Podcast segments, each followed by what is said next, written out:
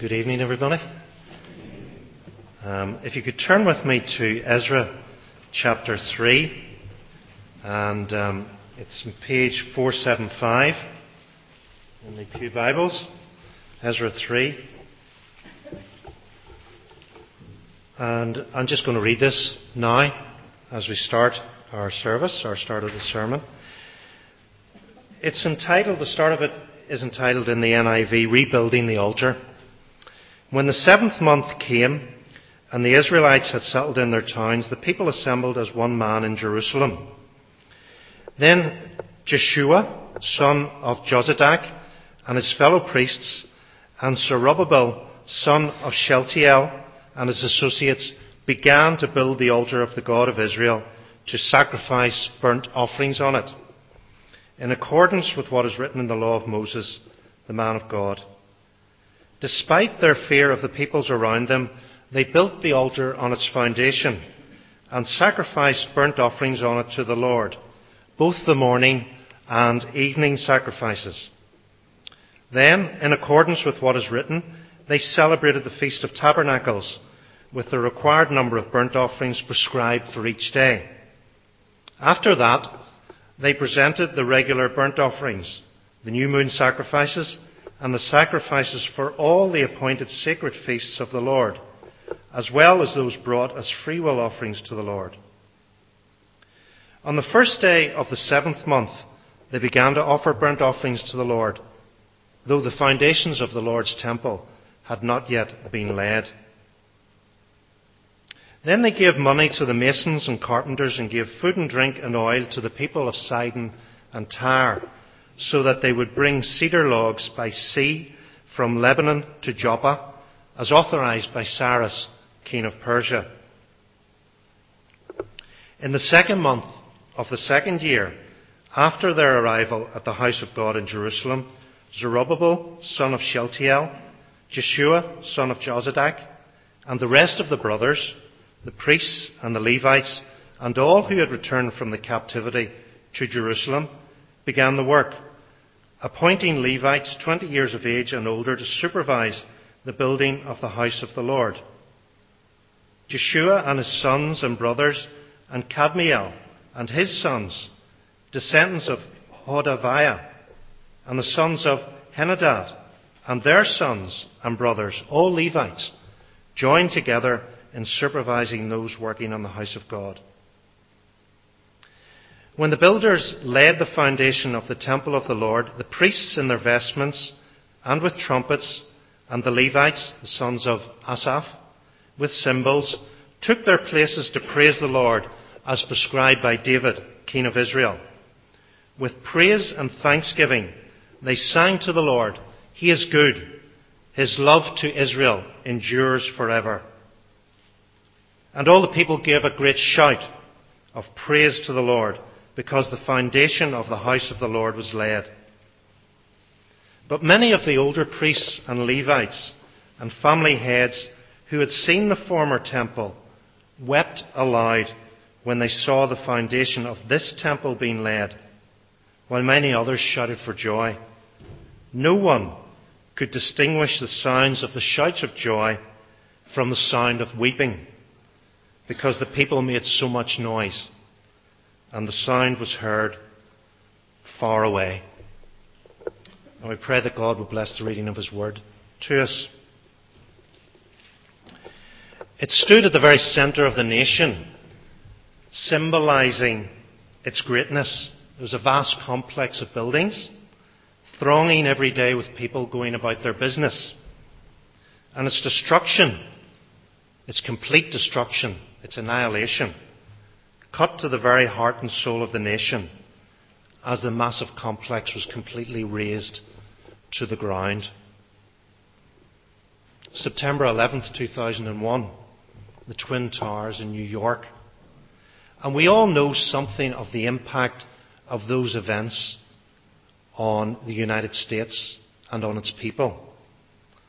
And I think, as we think, because they're quite recent historically, about the effects of that event on the United States and on its people, I think it gives us a little insight into the effects of what had begun in Jerusalem in 605 BC, as we heard from the group last week, with the overthrow and captivity of Jerusalem, or Israel, and then it culminated in Jerusalem being destroyed in 586 when Nebuchadnezzar just completely destroyed Jerusalem and the temple. And not only was the temple completely destroyed, was Jerusalem razed to the ground. But large numbers of the population, the influential, the educated, the religious, were all carried into captivity. And the very heart and the very soul of a religious nation who expressed its nationality and religion in the one and the same place, in the temple, it was destroyed as the temple tumbled down into a mass of burnt out ruins. And then, as we heard last Sunday, in 538 BC, Cyrus, the Persian who had overthrown the Babylonians, gave permission for the Jews to return to Jerusalem and rebuild their national and religious heritage. And if we'd looked at chapters 1 and 2 of Ezra, they'd have told us something about that homecoming and who came back from Babylon, who they were, the families, and how many people there were, and so on. And so we come to chapter 3 of Ezra, where we see the first wave of Jews returning. So let's look a bit at the structure of what Ezra 3 looks like. The first section, 1-7, verses 1-7, which we read, took place in 537 BC. Now, as you may know, there's debate about exact timings, but we're using an agreed chronology for our preaching workshop, and it's 537 BC that we're sticking on as a date for this. They arrived in Jerusalem. The first thing they did was construct the altar, as we read in the passage. They then began worship using the altar. And then after that, they ordered building materials in exactly the same way as had been done previously. When the first temple was built, they ordered them through intermediaries in Sidon and Tyre to bring down the logs, the cedar logs from Lebanon, land them at Joppa, and then take them across land to Jerusalem for the construction of the temple. So that's the first 7 verses. And then verses 8-13 of Ezra 3 took place in 536 BC. And what happened there was that the work started on the temple. The foundations were laid of the temple. And as soon as the foundations were laid, there was this massive celebration where the people joined together to celebrate the beginning of the work of the temple. And they had this where they sang the songs, the psalms. The psalms, one of the psalms which we were reading tonight was probably one of the psalms which was sung. And the celebration took place, and there was this great shout of praise to the Lord, and there was lots of noise. And everybody in Jerusalem, whether they were sympathetic to what was going on or not, heard what was going on. So we take up this story as this contingent from Babylon, 42,000 odd people, had arrived, settled in their different towns, and then in the 7th month they all arrived in Jerusalem. And you may say, why the 7th month? Well, the 7th month was significant because it was probably the most important month in the Jewish calendar. First day of the month is New Year. The 10th day of the month is the Day of Atonement, the day whenever the high priest went into the Holy of Holies. One time a year he was allowed to do that. And also from the 15th to the 21st day was the Feast of Tabernacles, when they remembered their deliverance from Egypt. And it's also the month when Solomon called Israel for the dedication of the first temple. And you can read about that in 1 Kings. And if you read this chapter, you have to bear in mind that what's going on here is there are lots of references back to the first temple, to what happened in the first temple.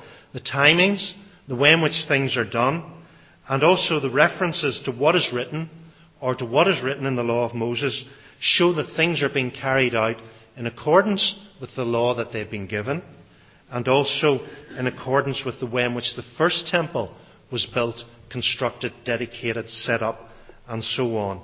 And why is all this? Well, it's quite simple. is to show that what has been done here may be a second attempt, a second go, if you like.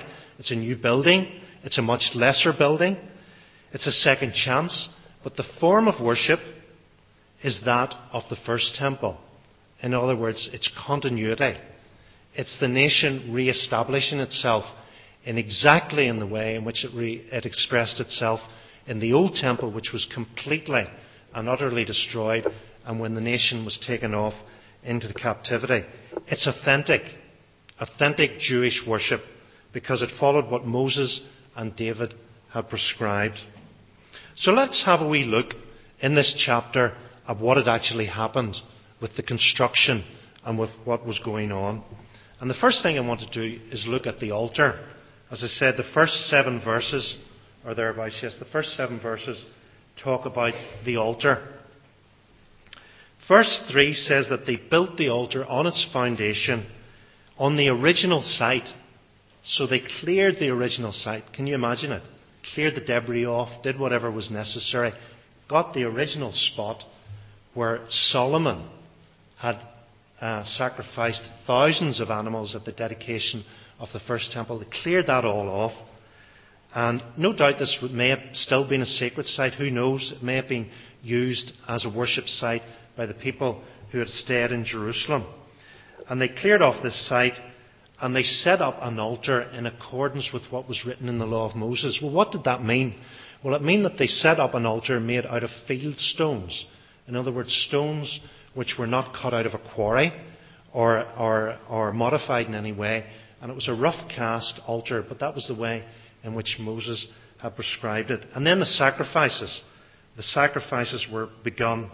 This was the symbol of their consecration, their commitment to God, and also the display of the need for atonement, the covering of sin. I don't know if you can imagine it. These people, where the temple was integral to their worship, where sacrifice was integral to the expression of their religion, for 70 years had not sacrificed at all. They were in Babylon, modern day Iraq approximately, and they had not sacrificed any animals because they couldn't, because they didn't have an altar and they didn't have a temple. Can you imagine the significance of the very first sacrifice and who, you know, the people who were involved in that? It was just awe-inspiring. It's a bit like, well, it's maybe not a good comparison, but if for some reason we weren't allowed to celebrate the Lord's Supper from 1937 until today, and tonight was the first time Windsor Baptist Church, which had only been going 5 years, I think, in 1937, had celebrated the Lord's Supper for 70 years.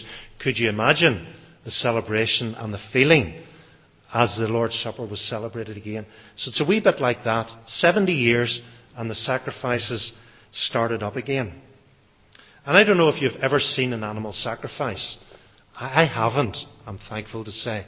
But I can just imagine. Can you imagine some of the noises, the smells, and all that would go on?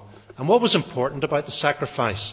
Well, the important thing about the sacrifice was that the animal which was being sacrificed was sacrificed completely. The animal was totally given over to God in the sacrifice. He was killed. His blood was spilt. There was no going back, if you like. The animal was sacrificed completely. And I think one of the things that, as I read this, I was struck by it. I was thinking, well, the sacrificial system is no longer. For instance, what we were doing earlier on tonight was a statement of the fact that no more sacrifice is needed. Jesus died once for all. And even in the Old Testament, there was the emphasis that to obey is better than sacrifice. Sacrifice was essential, but obedience was even better than sacrifice. So what can the sacrifices, the altar being reconstituted, say to us 2,500 years later? And if you go into Romans in the New Testament, and if you go to Romans chapter 12 in the New Testament, you can see very clearly what had happened. What had happened with the whole concept of sacrifice. As Jesus came, Jesus went back to heaven, and the disciples started preaching. Paul says in Romans chapter 12, verse 1, "Therefore, I urge you, brothers, in view of God's mercy, to offer your bodies as living sacrifices, holy and pleasing to God. This is your spiritual act of worship. So, if you like, we can replace the sacrifice in the Old Testament with the Christian concept of consecration. Just as the sacrifice was given totally over to God when it was killed on the altar, so we give ourselves totally over to God. And it wasn't just a partial or a part sacrifice. Every last bit of the animal was sacrificed. Even in some of the sacrifices, the animal, the meat, was taken off the sacrifice and used for the priests to eat. And Paul talks here about our bodies, in other words, our whole selves, being living sacrifices, complete sacrifices, head, feet, hands, all of us are sacrifices. We're living sacrifices to God. And I don't know about you, but I find that a wee bit hard at times. You know, I want to talk about it. I even sing about it. You know, take my life and let it be consecrated, Lord, to Thee. I think about it, contemplate it, wonder what it might be like. But whenever the hard decisions come, it's difficult. I have a tendency to draw back and say, well, I don't really want to put all of myself completely on the altar of God's sacrifice. But as that's what we're called to do if we're Christians. We're called to offer ourselves completely. And Paul says here, he says, this is your spiritual act of worship. I think one of the other versions says, it describes it as a reasonable thing. In other words, it's natural for us as believers to do. So the altar signifies total consecration, total sacrifice. Is that us?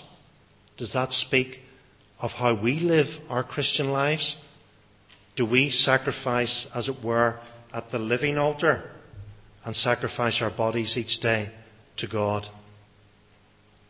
It's interesting to note as well that the sacrifices were carried out. If you look at verse 3, it says, were carried out despite their fear of the people. In verse 3 it says, despite their fear of the peoples around them, they built the altar on its foundations and sacrificed burnt offerings on it to the Lord, both the morning and the evening sacrifices. You know, it wasn't an easy thing for these folks to dislodge the people who were there, to clear them out, even with imperial sanction. Build the altar and start up, you know, a form of sacrifice which had been defunct for 70 years. They did it despite the opposition from the people around them. And you know, I think that speaks volumes to us. You know, we sacrifice despite. Christian living and consecration is and can be difficult. And what we do, we don't necessarily do because the climate is favourable to us, but despite what the situation is. And I would say if we don't sacrifice despite, we may never will. Think of these folks. If they'd waited for a change of heart, you know, from the folks around them, if they waited till the opposition calmed down before they started building the altar, before they'd started the sacrifices, they may have been waiting to this day. And if we are continually waiting for the appropriate set of circumstances to change, which means that it's easier for us to act, for us to be living sacrifices, for us to follow Jesus, then those circumstances may never arrive. The things that we visualize, I'll do that when that happens. I'll do it when things arrive like this, may never come. The call to the people was to sacrifice despite their fears.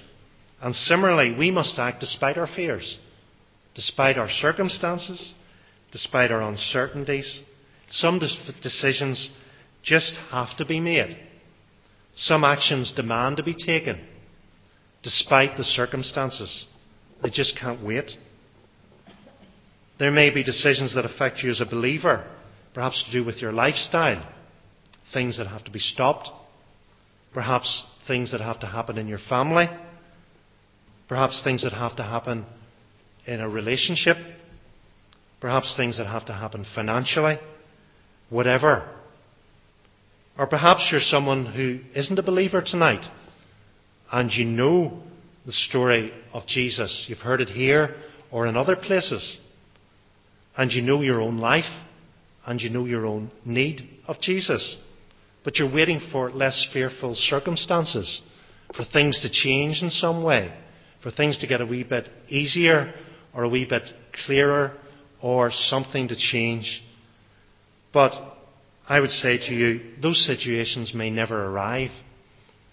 And you have to take that decision, take that step of commitment and following Jesus despite the circumstances and the situation that perhaps causes you fear. We need to act despite our fears.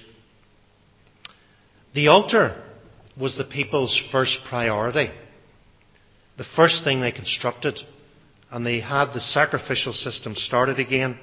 Their consecration to God was first before they did anything else. And can the same be said of us, that our consecration to God is first in our lives? The second part of the chapter is about the temple foundations. And following again the pattern of the first temple, the building materials, as we said, have been ordered from Lebanon. And just the same way in which Solomon began building in the second month, so they began building in the second month.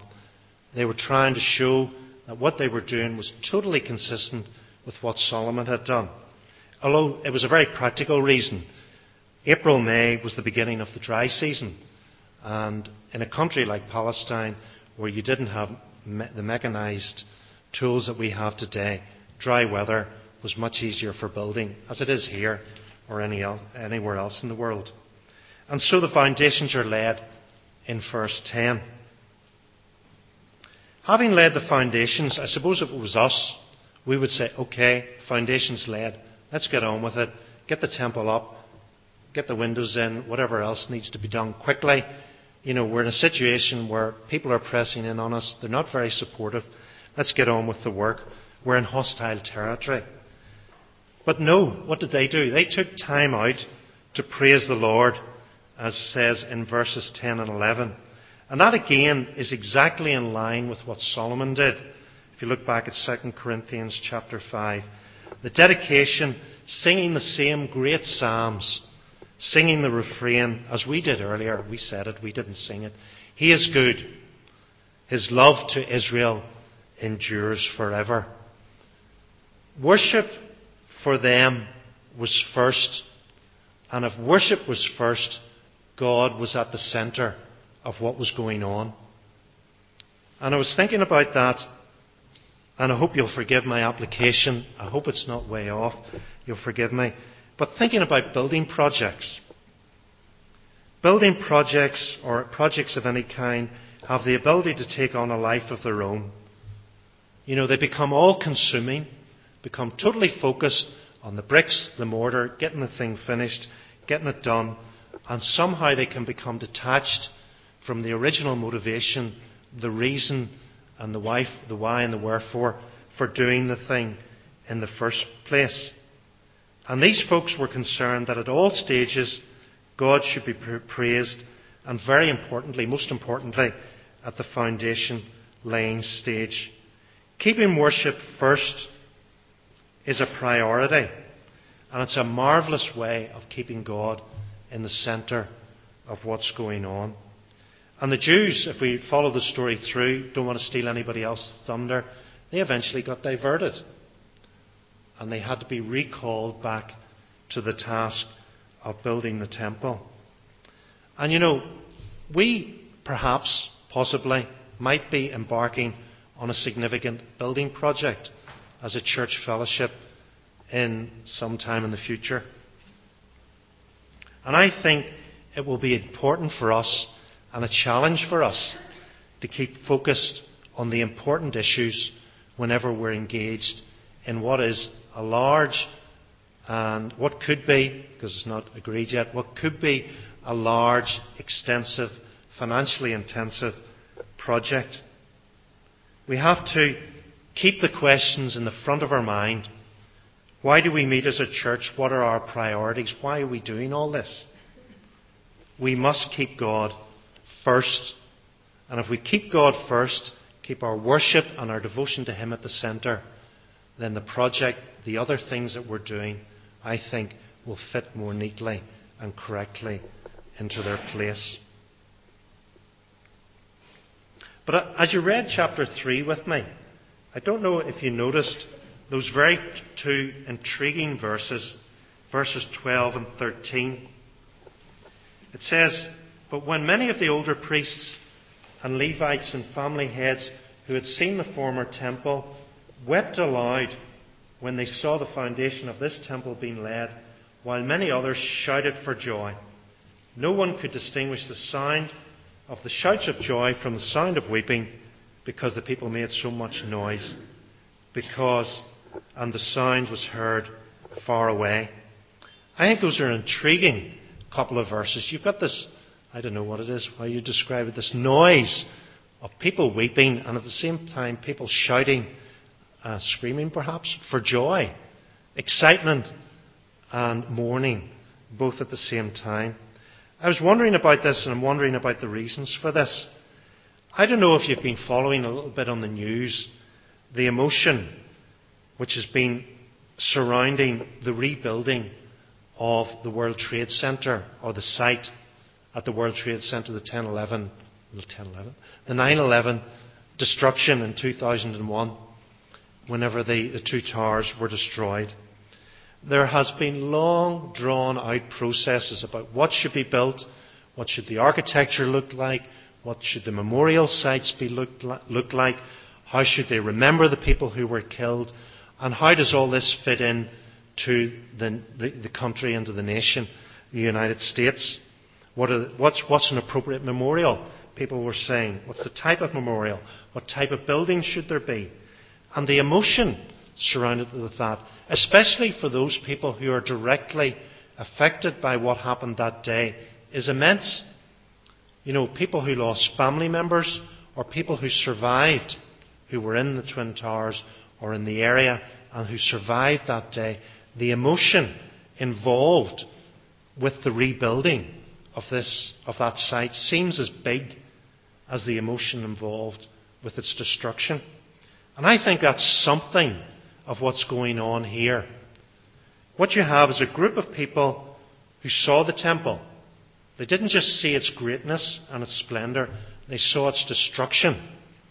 They were there, perhaps, when the walls fell down. Maybe some of them were burnt in the fires that followed. Maybe some of them saw their families slaughtered in the temple precincts. They saw Jerusalem razed to the ground. They were there. They saw it. The great bronze implements that were used in the sacrifices, they heard the noise of those falling down and tumbling into the courtyard, and then the Babylonians coming and taking them away. They heard all this. They experienced all this. The smells, the sound, the burning, and all the rest. And now it's been rebuilt. At least the foundations are being laid. And emotion just waves over them. All they can feel is the sense of what had happened when the temple had been destroyed. And they'd waited 70 years for this, hoping. Maybe they'd given up hope. And they'd learnt a form of Judaism where the temple didn't exist. The temple wasn't used. And now it was all starting up again. God had been faithful in the midst of all those circumstances. And it's interesting, some commentators contrast the older people with the younger people in this passage and say, it's the older ones, they saw the temple, they were weeping. The new ones, or the younger ones, they'd never seen the temple, they were shouting for joy. But if you read the passage, it says that some of the Levites and family heads who had seen the former temple wept aloud when they saw the foundation of this temple being laid, while many others shouted for joy. It doesn't make any distinction between older or younger people. It implies it was the same group of people.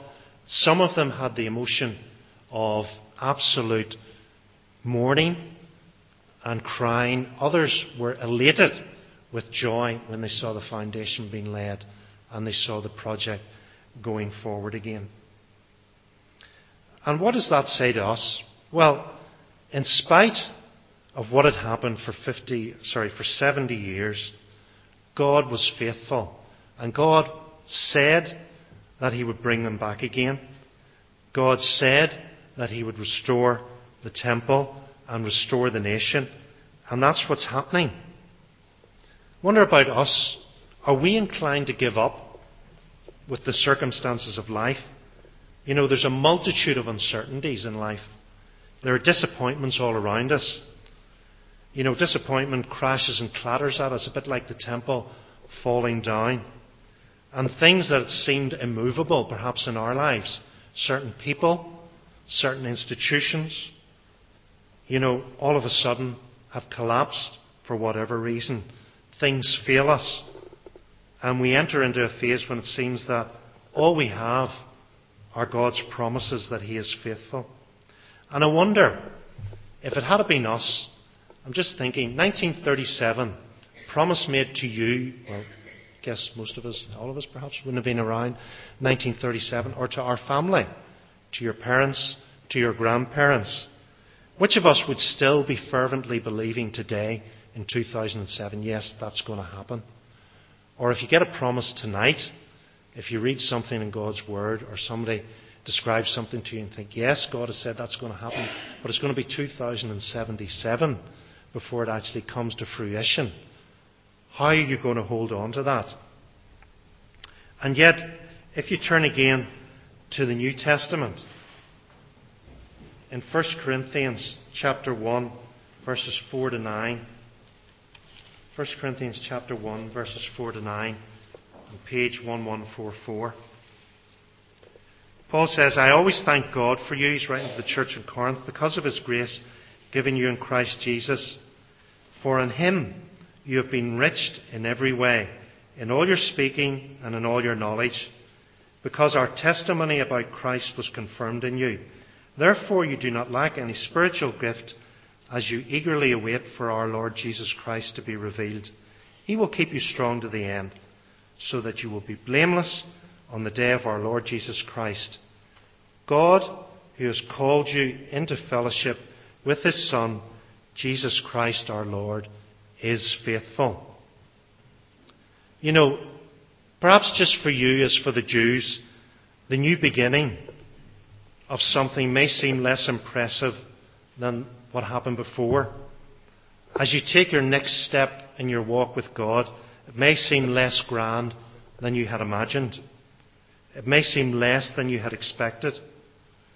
But nevertheless, we should remember that God is faithful. And as we look to the weeping and the sounds of joys, they should remind us that even in the most dire of circumstances, and these folks were in the most dire of circumstances for 70 years, God is faithful. And with God, years don't matter. So we leave Ezra 3, we leave Ezra for tonight on an upbeat note. God has restored his people to their inheritance, and they have recommenced the temple. Worship has been recommenced according to the precedent of the first temple and according to the commandments of the written word. They've given themselves over to sacrifice and they've given themselves over to worship, proving God's faithfulness despite the fear of the peoples around about them. What about us? How is our sacrificing of ourselves? Is it all of us? You know, in a sense it can't be otherwise, or else it wouldn't be an acceptable sacrifice. You know, there is an old phrase, which you'll forgive me for repeating, but I think there's a lot of truth in it. He is either Lord of all, or he's not Lord at all. Sacrifice demands complete obedience. Are we willing to commit ourselves to God despite what happens around us, despite all the things that cause us to fear? As a church and as individuals, can we keep our priorities right, even in the midst of a time of very significant change for us? Can we keep worship first and God at the centre? And can we remember that with God, years, however many years they are, whether they're 70 or a lot more, don't dilute His faithfulness. Let's pray together. Let's pray.